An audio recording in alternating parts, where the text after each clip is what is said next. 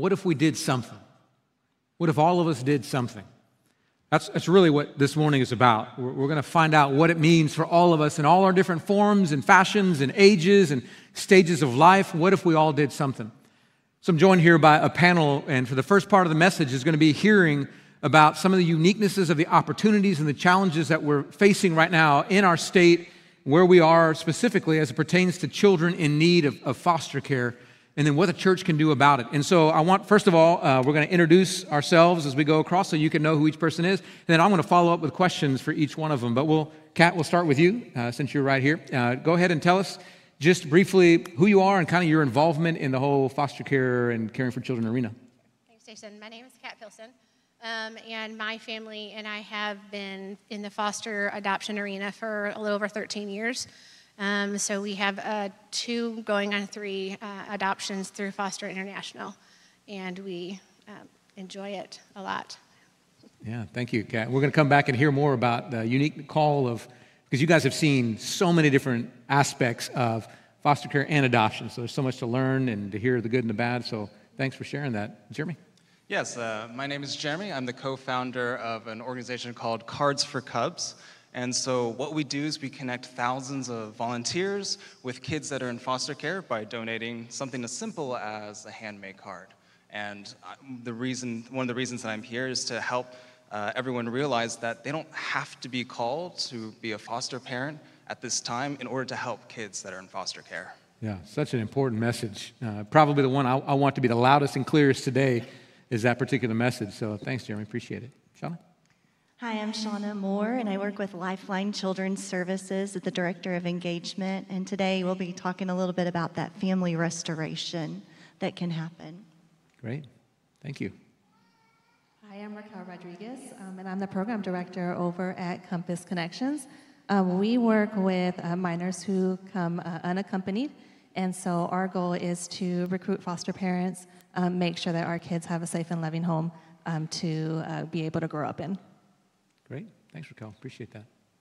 Good morning, everyone. My name is Larry Barksdale.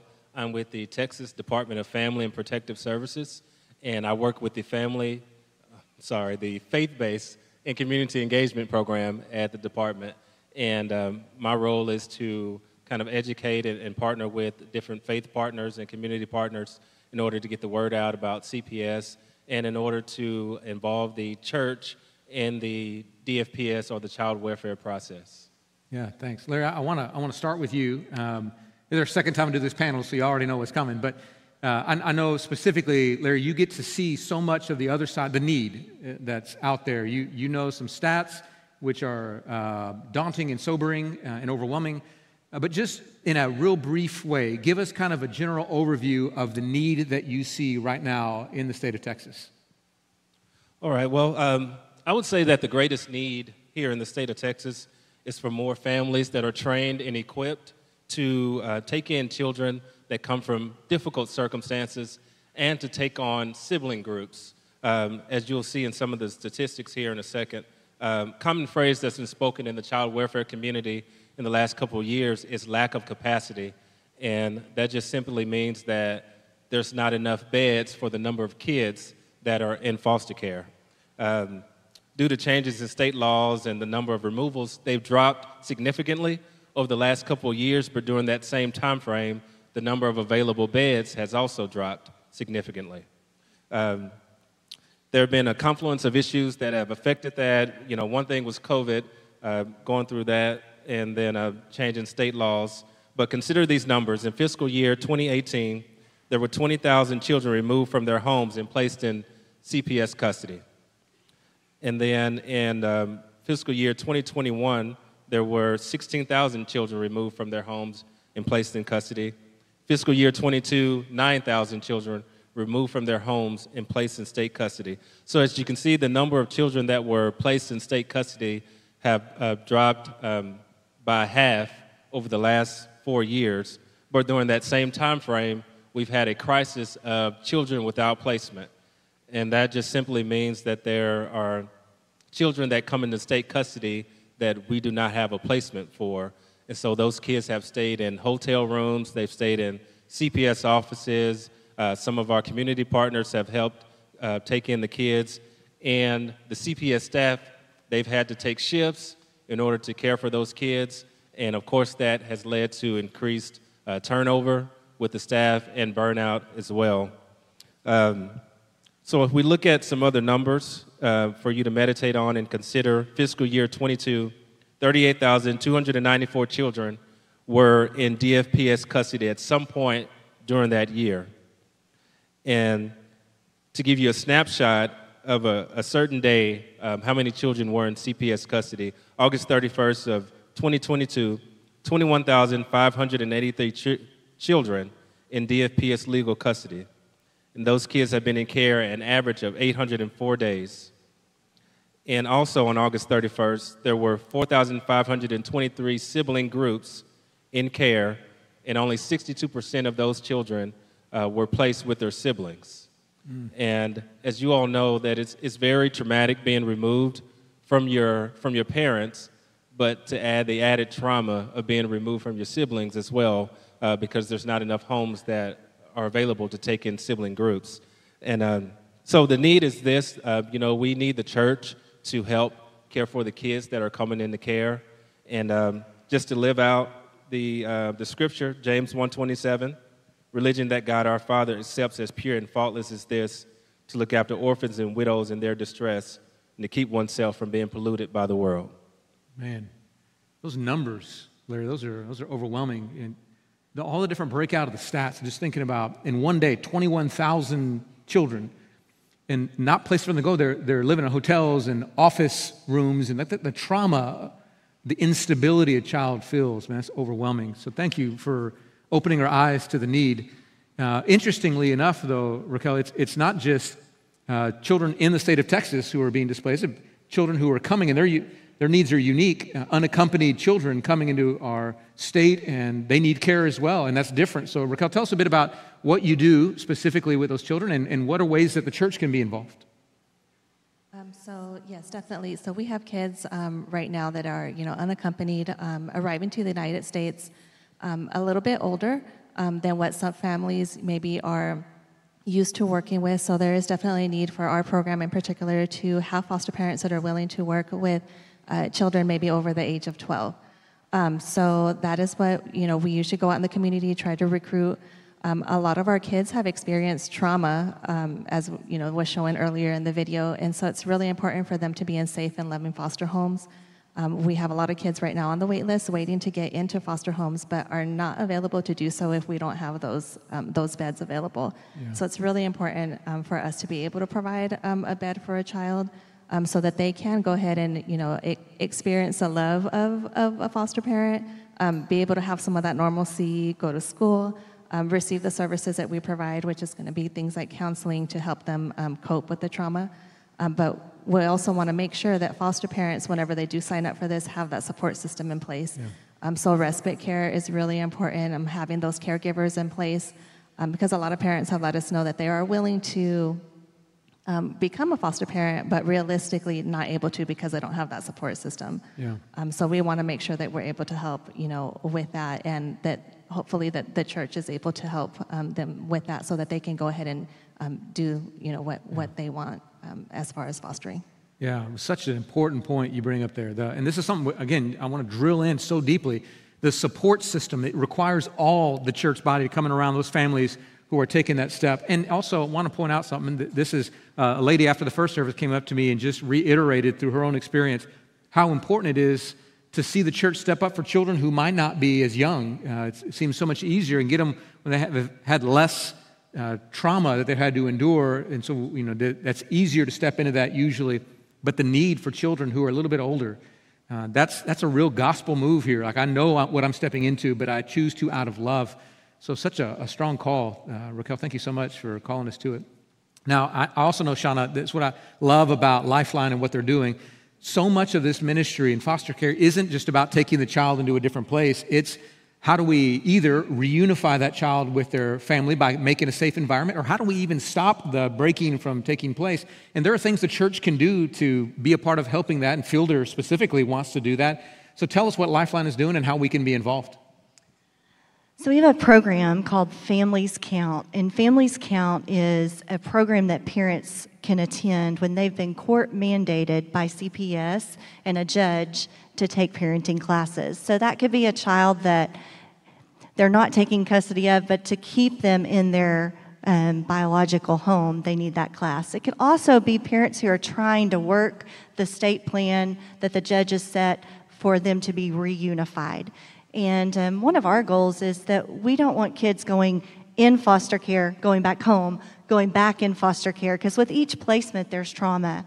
And so how do we help that system? And really it is about, the church is a great place for support. It's also a great place for them to learn about the gospel hope. So what if we could marry those two? And that's what we've done. We've created a program where they can get the court-dated parenting classes, but they also get the support system of the church, and they hear the gospel message of hope that God has a plan for their family. And yeah. so through Families Count, you guys have already got trainers in place and will be starting. How can you personally get involved? Well, each couple or each participant in the class needs a mentor. And that's somebody to walk with them, go have coffee with them, talk with them. They need that support, that parent does. Also, things that you could do to help with these classes is to be part of the meal preparation team or greet them as they come in or provide transportation and even childcare. And so there's lots of ways that you can get involved in Families Count. And um, just to leave you with this, there's a church in Tyler, Texas this past year that after having the class, the family did join their church. And three generations of this family have come to the saving knowledge of Jesus Christ. Praise God. That means three family, three generations not only reunified, but they've joined the family of God. Yeah. And that's powerful. Praise God. Man, what a picture of the church stepping up in the deepest ways. And what, what she's saying right here is that, like, this isn't, I mean, this isn't like you're bringing a child into your home. This is all the people who are going, I want to do something. What do I do? That makes a difference. Well, you, we can do things that help the, the whole process to legally get the child back into their home. That's huge.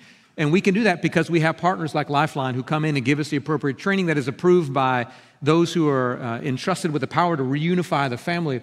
And so this is such a sweet gift to come, even if you're just a greeter at the door helping families as they come, or you're a mentor, or you're teaching the class because you get trained. So many different ways that we can be involved. And I love that this is getting to the, the root of it, not, not just a symptom. We've got a child we've got to put somewhere because there's brokenness, but how do we bring healing? So love this opportunity that we have. That actually, Jeremy, uh, makes me want to come to you, because here, there, what the, I hear over and over and over again is there are so many broad ways to be involved in this. And you found uh, through kind of your own unique story, a little niche that you can step into and actually make a difference, even though it's not right, right now anyway, bringing a child into your home. So uh, give us a real brief version of what you do. And then uh, as you were telling them, like, how would you challenge them to find unique ways to be involved in this ministry? Right, absolutely. So one of the things that Cards for Cubs, its mission is to connect cards for kids that are in foster care, all right?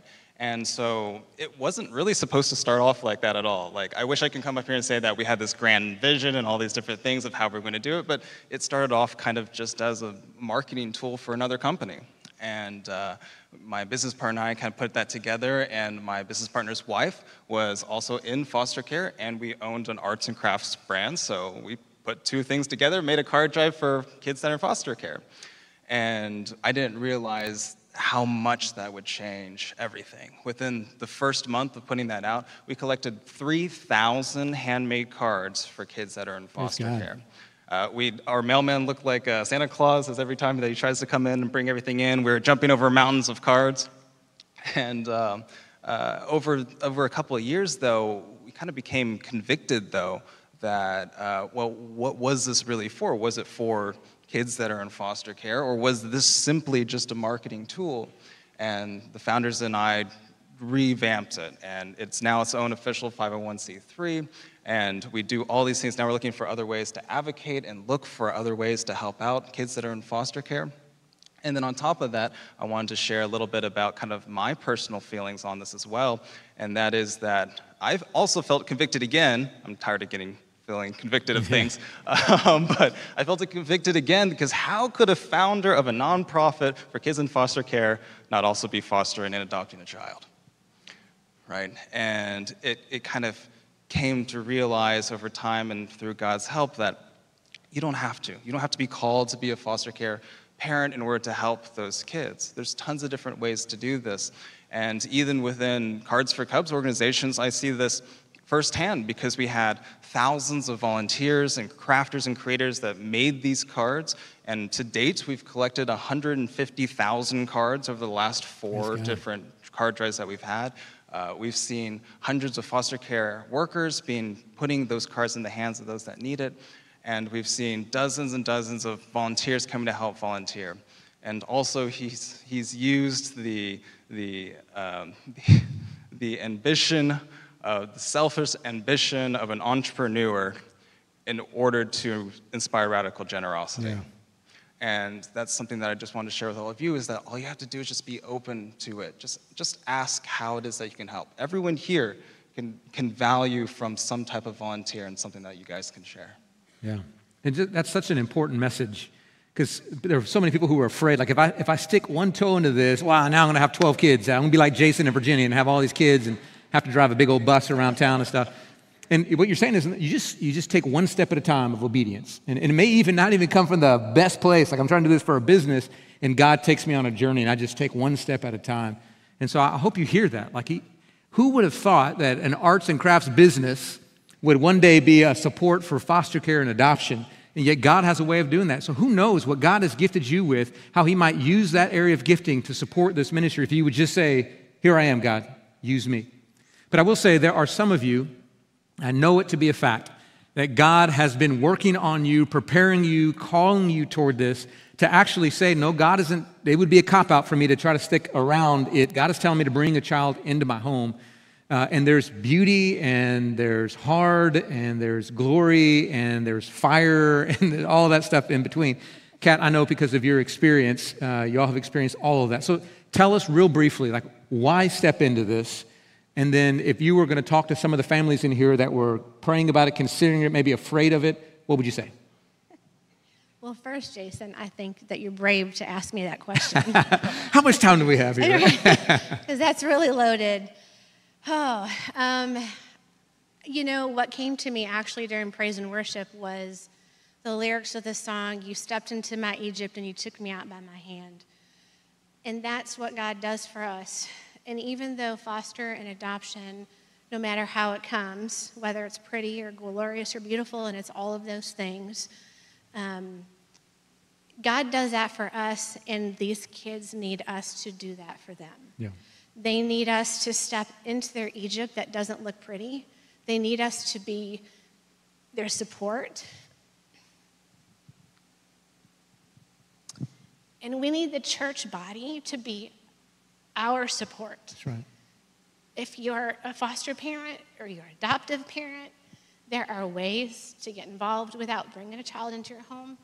If God leads you to bring a child into your home, just know that He's going to be there with you. He's going to walk it with you. It's not going to look anything at all what you think it's going to look like, but there's beauty in the ashes. There is absolute joy in serving in the hard. Yeah, praise God. Here's, here's the challenge. It's not to sugarcoat it and make it sound easy and roses and laughter the whole time. There'll be some of that, but it's that you'll find God in the middle of the journey. And if you long for more of God, you'll find them. Guys, thank you so much for being up here and sharing a word with us. Uh, we appreciate you guys a lot. I'm, I've got one last word, so you guys can just set your mic down and head off. I got one last word I want to share with you guys before we finish up. Um, I, I really want to park on what, what Kat mentioned there at the end. Uh, one of the most dangerous things we could do up here would be to make it sound easy to bring a child into your home. Because we, we, we know there's need. We want to meet that need. We want to bring more children into homes through foster care and adoption. And we can, we can try to sell you a bill of goods that makes it sound easy. And we would be lying through our teeth. And we wouldn't do you any service. And we wouldn't do the kingdom any service. We wouldn't do these children any service. So I'm not here to tell you it's going to be easy. But I am here to tell you, if you long for more of God, you'll discover more of God in this process. Here's a, here's a truth I want to give you. You may want to write this one truth down. It's a, it's a powerful truth if you really park and chew on it. There is a deeper relationship with the Father on the other side of obedience. You, you may want to you may want to jot that that thought down. There is a deeper relationship with the Father on the other side of obedience. You will discover God in a way that you never believed possible if you'll just take a step into obeying Him, specifically in the places that move His heart the most. And let me go ahead and tell you, if you, if you don't know this, in the Old Testament, New Testament, what you see again and again and again is how the Father's heart beats for those who are vulnerable, especially vulnerable children. How many times He says, I want you to care for the widow. I want you to care for the orphan. I want you to care for the person who cannot care for themselves. And when we obey God in that, we discover more, we usher in the thick presence of God more deeply into our lives. And maybe you're going, well, Jason, I, uh, I hear you, but I don't know if I believe you. Well, let me go ahead and let Jesus tell you the same thing, because I think you'll probably trust Him more than you trust me. Mark chapter nine. Somebody just amen that down there. That's it, man. I don't trust me either. Mark chapter nine. I want you to go to verse thirty-six. Now, real interesting, if, if you're new to the Bible, Gospel of Mark is the second book in the New Testament, Matthew, Mark, chapter nine. In the, this context that we're stepping into, in Mark nine, the craziest thing is happening. The disciples are literally arguing about which of them is the greatest. Like, legitimately, they're standing right next to the most humble, perfect human being ever, Jesus, and they're sitting here going, man, you ain't got nothing on me. I'm so much better than you. I'm so much greater. They're arguing about who the greatest is. Jesus knows what's going on. He goes, hey, what y'all talking about? And they look all shamed because they know they, they're not supposed to be talking about this. And Jesus says, guys, can I correct you?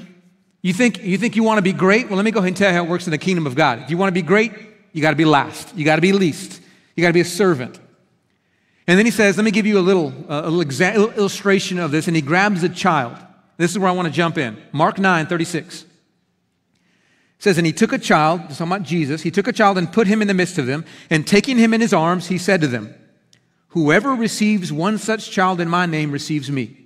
And whoever receives me receives not me, but Him who sent me. I, I, want you to, I want you to really park on that thought, because you can just skip right over this and miss the, the power of what He just said. Jesus has a child. Now, a child in that day was the picture of vulnerability. In biblical times, a child had nothing. If they didn't have parents or somebody who would watch over them, they were destitute. They had no means of earning income, of providing for themselves, of getting an education. They were utterly dependent. And He puts this vulnerable child, and He says, listen, if you want to you want to be great, receive this child. And when you receive this child, you don't just receive me. He says, you receive the one who sent me. You know who the one who sent Jesus is? It's the Father. So when you receive a child, a vulnerable child, and you are receiving, you are ushering in more of the Father into your life. This is why I said what I said. There is a deeper relationship, a greater intimacy with the Father on the other side of obedience. When God says care for those who are weak and cannot care for themselves, and we obey Him, we receive the Father in deeper measure. And let me go ahead and tell you this. There's nothing on earth that will satisfy you more than the Father's presence. And there's nothing that ushers in His presence more than obedience. I believe there are some of you who are here today, and you long for a deeper relationship with the Father. You want, you, you're convinced that what I'm saying is true.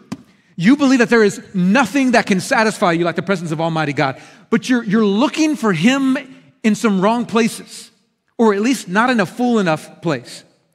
You're saying, okay, if I want more of the Father, then I got to go to church more often. If I just went to church more often, I'd be better off. Or, or if I went to more Bible studies, if I did a longer quiet time, then I would get more of God. I'm going to tell you, those are great things. I hope you do all those things. I try to do all those things. But what if the means of receiving more of the Father is not any of those things? What if it's seeing a need of a vulnerable child and saying, I'm willing to receive that child into my life, whether it's in my home or some kind of care for them? And when I do that, I actually usher in the presence of the Father in greater measure in my life. What if we did something that aligned with the heart of the Father and we experienced more of His presence? I actually think there are some of you in this room, and you're desperate enough for the presence of God that you'll say, okay, I'm in. What do I got to do? Well, I'm about to tell you what you got to do, but before I tell you what to do, I got to I got to talk you out of it. I, I got to convince you why you shouldn't do this before you ever step into it. Because like I said before, the worst thing I could do for you would be to convince you that it's going to be easy. Let me go ahead and remind you what this whole foster care situation is about. There are precious children created in the image of God, of no fault on their own, who have been mistreated by the adults in their life who should have been caring for them. And they've experienced more trauma from the adults around them than any human being should ever have to experience. It is unwanted, it has been pressed upon them, and they have been hurt by that. They carry this weight on them all the time. They don't want to carry this weight, but they take it with them everywhere they go. And when you bring a child into your home that has experienced this kind of trauma, it will not be easy. That trauma is a weight that will crush your shoulders as well, which is why I keep talking about the support system that's needed. And you have to walk into this knowing how heavy it's going to be. It is going to be messy. I can guarantee you that. But let me, let me also guarantee something else. God always shows up in the mess. Our God has a habit of showing up right in the middle of mess. Isn't that the story of the gospel? I mean, isn't that exactly what the gospel says? Here we are, we are dejected and broken. We have been rolling around like swine in mud in our own sin, rebelling against the God who loved us and created us. And what did God do? He took on flesh and came down to our earth, entered into the mess to save us.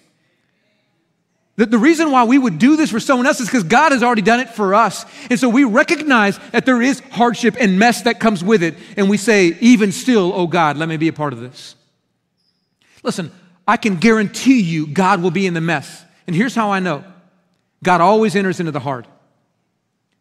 I will bet you, I'd be willing to wager a lot of money that there is no one in this room who has ever said, man, these last two years I've grown so much because life was easy. You, no one says that. You know what they say? They say, these last two years have been hell on earth. They have been horrible and horrendous, and I never want to go through them again. But I have learned so much from my God. I've felt God like I've never felt him before. I've grown in ways like I've never grown before. I've experienced God in ways like I never thought possible. I'll never want to go through that again, but I have gotten so much of God. People say that. And the reason they say that is because God always enters into the heart. God always walks into the mess. And so the reason I would ask you to take a step into this is not because it's going to be easy, but because you're going to get more of God. And when you're hungry for it, that's when you're willing to take a step into it. So there are some of you, I'm convinced, before you ever got here this morning, God had been working on your heart. I've been praying for you. We've been praying for you. And if that's you, here's what I want to challenge you to do. To be hungry enough and desperate enough for God to say, okay, I'll take a step. And there's a very easy step we have for you this very week. This Tuesday, we're going to have an event called the Brave Event. It's going to take right, right here on our campus. It's pulling together organizations and agencies to help anybody who's interested in finding out how to take a step toward bringing a child into your home. And, and, and I'm going to invite you in a moment to actually fill out a form to sign up for it so you can be a part of this event. Now, I want to go ahead and, and make sure it's really clear. If you sign this form, it does not mean a child will be on your doorstep this afternoon. That's not how the system works. There's a lot of training and equipping and time that it takes to get you ready. We want to hold your hand over the whole process. But I am asking you to be willing to take a step of faith. This event is where you'll get all the information so you know what step you need to take and how you get to a place where you receive a child into your home. So here's what I'm going to ask you to do. If you are in the room, it's a very easy way to do this. There's a black Q R code in front of you. You can scan that with your phone. There'll be the guest card. If you scroll down one more, it's going to say foster care Uh, event. You click on that and you can sign up for it. And here's how much I want you to be there. We're going to buy your dinner on Tuesday night. I don't know what we're having. Is Aaron Benton somewhere? I don't. We're going to have something. Mexican food. Now, now you're going to show up in mass. You're going to have some tacos. It's going to be great. But I, I, I, I'm going to buy your dinner. It won't be. The church will buy your dinner, and we'll make sure that you have food ready for you, which is why, please, if you know you're not going to attend the event, don't say you're going to attend because I don't want to have to throw your tacos away. So just if you know you're going to make it, sign up for it, but we would be honored to buy your dinner so you can hear about what steps that you need to take to go on this process. And I believe it could be a very easy first step, very simple. E- even if you can't make it, by the way, still would want you to go to that, that same page. You, if you're watching online, you can go to fielder.org slash connect, and it's the same place for the guest card. You just scroll down one, you'll see the Fielder event. You're invited too. If you live locally, we'd love for you to be a part of this. But, but if you can't make the event, you can still go to that place and let us know. When you scroll down, it'll say, yes, I will be attending, or no, but I still want information. And so Aaron and the team from the foster care and adoption team can reach out to you to find out how to help you take next steps. We would love for you to take this one step. Now, I, I know there are many of you in this room, though, And right now you're going, well, that's great for those families in here that want to do that, but I guess this message isn't for me uh, because I'm, God is, I know God's not calling me to take the step, or if he is calling me, he hadn't broken through yet. I haven't heard it yet, so I guess I'm not supposed to go do that. What am I supposed to do, Jason? Well, your, your step, honestly, is really simple. It's sign up for the Brave event on Tuesday so you can be a part of this. Because what's so beautiful about this event, the real bread and butter of this event, is it's designed for the entire church to find out how to support the families who are bringing children into their homes.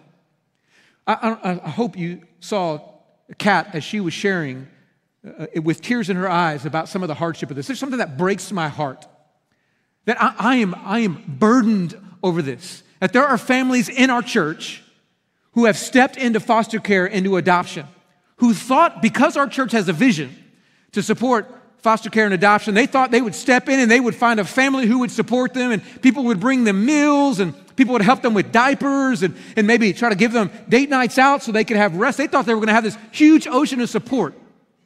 And I've now heard multiple families who come back and say, we were all alone. We want a single meal, we want a single diaper. When a single person that said they would be trained so they could watch our kids so we could go grocery shopping without our kids. No one came to our aid. Because that breaks my heart. How does that happen in the church? All I can think of doing is saying, church, we, we've got to step up. All of us can find a part to play. On Tuesday night, what they're going to do is they're going to talk through a, a dozens of different ways that we can be involved, involved to support those families, whether it's being trained so we can be respite care workers, so they can have, it's just two hours a month where we're going to watch their kids for a little bit so they can go out, and that's going to be a beautiful, life-giving opportunity of service. It may just be how to make strategic donations, so we know how to provide the most good, how to become a part of a team that provides diapers and supplies and cribs. And there's so many different ways, how to be a part of that, that family connections thing that you heard about, so we can be those training classes. What, what can I do? This will walk you through all the different ways that you can be involved. They tell me that there's typically about eighty people who show up to these kinds of events. They do it all over the Metroplex. I would love to see, when it takes place at our church, it to be at least triple that. Hundreds of people who show up, and I'm convinced the lion's share of the people who show up will be those going, I just want to provide care for those, family who are, those families who are bringing children into their home. If God is not calling you to do this, you still have a part to play. And I believe in it so much, we believe in it so much, we'll buy your stinking tacos too. You can come be a part of this, you can sign up, go to that same page, scroll down. You are not signing up to be a foster parent if you attend that event. You are signing up to say, I'm gonna do something. What if we all did something? And I want to challenge you to do so. Again, if you know you're not going to be able to make it, please don't, don't say you're coming so that we don't, we don't waste food, because we're going to order enough for those who come. But if you know you're coming, I would love for you to, to sign up today, if at all possible, so that we can make the order, have enough food, have the right location. It's going to be here on this campus. Please take a moment before you, if, before you leave this building, if you're able to, scan that Q R code, go to fielder dot org slash connect for those of you watching online. Scroll down and sign up for it. It'll take you ten, fifteen seconds. But it can be the support system that we need as a church. All right, I've given you the spiel of what I think needs to happen as a church body, but the, before we talk about Tuesday, I think we need to stop just one last thing. We need to talk about Sunday. We need to talk about right now. Because I believe there are some of you here right now, and you need to recognize the message of the gospel of Jesus Christ. He wants you to respond to that message. Before you ever consider bringing a child into your home, you got to recognize what the Father has done for you, that he has brought you into his home. What, foster care is so beautiful because it gives us a picture of how the Father works. When you, when you bring a foster child or a, a, an adopted child into your home, you don't say, hey, child, clean yourself up first, get yourself all in order. When all your problems are gone, then you can come into my home. That defeats the whole purpose. The way you do this is you say, child, I see that you have need. I want to help meet your needs, so I'm coming to you in your brokenness to provide a family for you. That's the gospel. The Father sees us in our brokenness. He doesn't say, get yourself all cleaned up, then I'll let you into my kingdom. He says, you come here with all your brokenness, and I'll clean you up and fit you for my kingdom. But you got to believe that he loves you enough. You got to trust in his love. I have a, a daughter. She's in the children's ministry right now. Her name is Jovi. We, we adopted her about five and a half years ago. And uh, it's a really crazy story um, of, of her adoption, but she right now firmly believes that she is the princess of Fielder Church. I mean, she, she firmly believes that. And the reason she believes it is because in her mind, she thinks her daddy owns the church. It, it doesn't matter how many times I tell her, babe, that's not how it works. I don't own the church. I'm the, Jesus owns the church. I'm, I'm the servant of the church. It just goes in one ear right out the other. No, my daddy owns this church. And she struts her stuff around this church like she owns the place. In fact, the, the other day, she was up in the children's ministry on the second floor, and, and they had them writing Bible verses on little, like, a, erasable markers on the, the glass. And so she stopped, and she went up to Jadida, the children's pastor, and said, no, no, we can't do this. My daddy did give you permission to do this. You can't write on the walls. She did it because she knows at home she's not allowed to write on the windows and walls, so she just assumed there's no way I gave permission because I own this church that, that I would ever allow that. I get home, I'm like, oh, my Lord. Um, baby, that's not how it works. Trust me, Jadida knows what she's doing. She's listening to Jesus. You got to trust her. So my daughter's theology is terrible. But I love the fact that she believes that she's the princess of Fielder Church. Let me tell you why I love it. Six years ago, this little girl was sitting in a crib in an orphanage on the other side of the world. She was receiving no attention. Her head was deformed because rarely would she ever get out of that little wooden pallet that they called a crib. She was failure to thrive because she had no interaction. She was left there to rot six years ago. And now she walks around this church like she owns the place because she knows who her daddy is. Listen, that's the picture of the gospel. Listen, her theology's terrible. But our theology, when we know who we are and we belong to the Father, He actually does own the place. And we get to be His sons and His daughters because He loves us. Let me tell you about my daughter, Jovi. She didn't start off that way. Those of you who were part of our journey of adoption, you might remember when we first brought her into our home. She did not receive my love. In fact, she utterly rejected me. Anytime I would walk near her, she would start screaming and she would run away from me. She wouldn't let me feed her. She wouldn't let me hold her. She didn't trust me at all. And it broke my heart, but it did not stop me from loving her.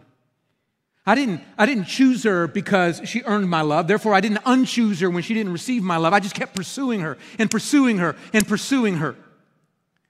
And now she loves me as much as I love her.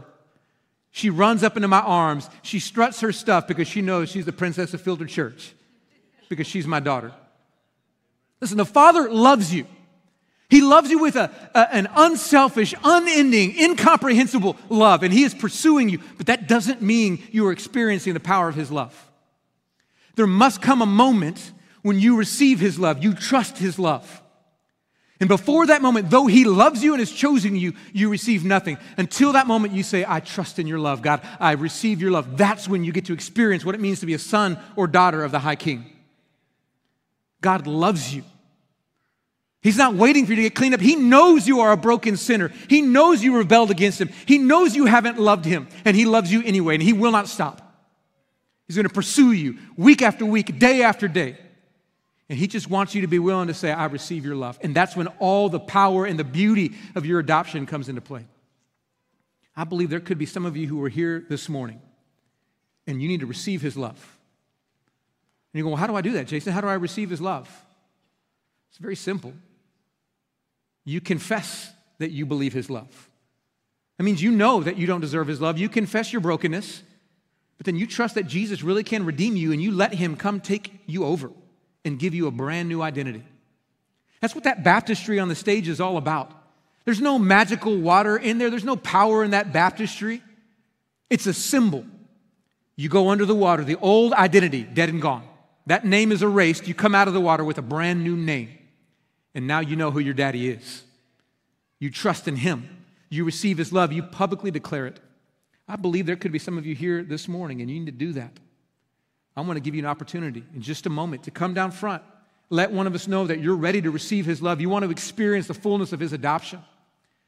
We have shorts you can change into. We have a T-shirt that you can put on that says, Jesus in my place. We'll counsel with you to make sure you understand the gospel. And if you do, before you leave today, you will have a chance to publicly declare your faith in Christ. You may need to get ready to come. It's going to be a war. I'm going to encourage you. Receive His love. But also, before I do that, there are some of you who are here. I've been talking about foster care and adoption. All you haven't heard anything. And the reason you haven't heard what I'm saying is because you are right now in the thick of a mess. It may be your own mess. It may be the mess that someone else has caused. It could be a health issue, financial issue, relationship issue, work issue, school issue, whatever. It could be some kind of thing that has you overwhelmed. You can't even hear what I'm saying. Here's what I want to remind you of. Our God always comes into the mess. And if you're dealing with something hard and heavy and difficult and messy, he wants to meet you right in the middle of the mess. And here's what that's going to look like. We're going to have a prayer team down front ready to pray with you. You can bring all the hardship, all the mess, bring it before the Lord. Let us pray for you so you can discover the power of Almighty God.